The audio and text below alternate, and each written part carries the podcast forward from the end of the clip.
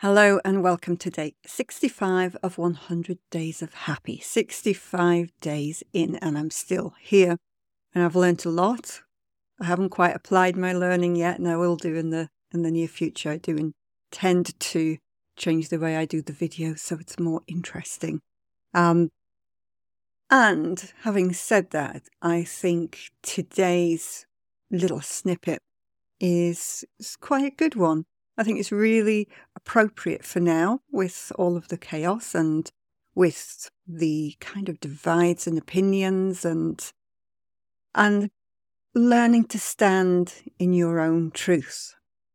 So, your task, if you should choose it, is to choose a slogan for yourself, something that you live by, that you can live by for 2024.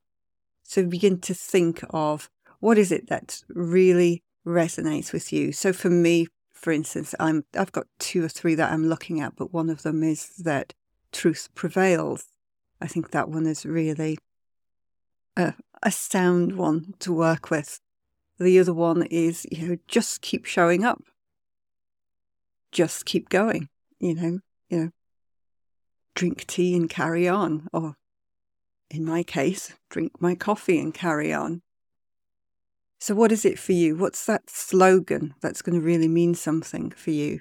You can take your time with it and really get deep into something that's really meaningful for you. Um, that's why I haven't quite chosen mine yet. I don't just want to regurgitate one. I want something that really resonates with me and is something of my own.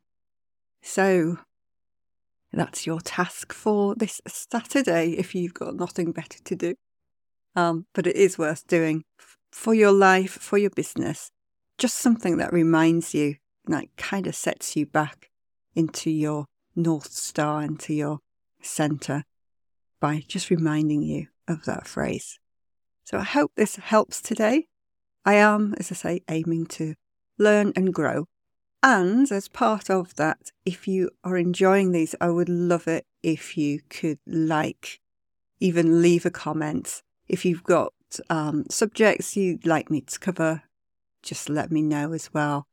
And subscribe on the podcast as well. That would be absolutely amazing. And thank you so much for listening and for supporting me to 65 days. I'll see you again tomorrow. Bye.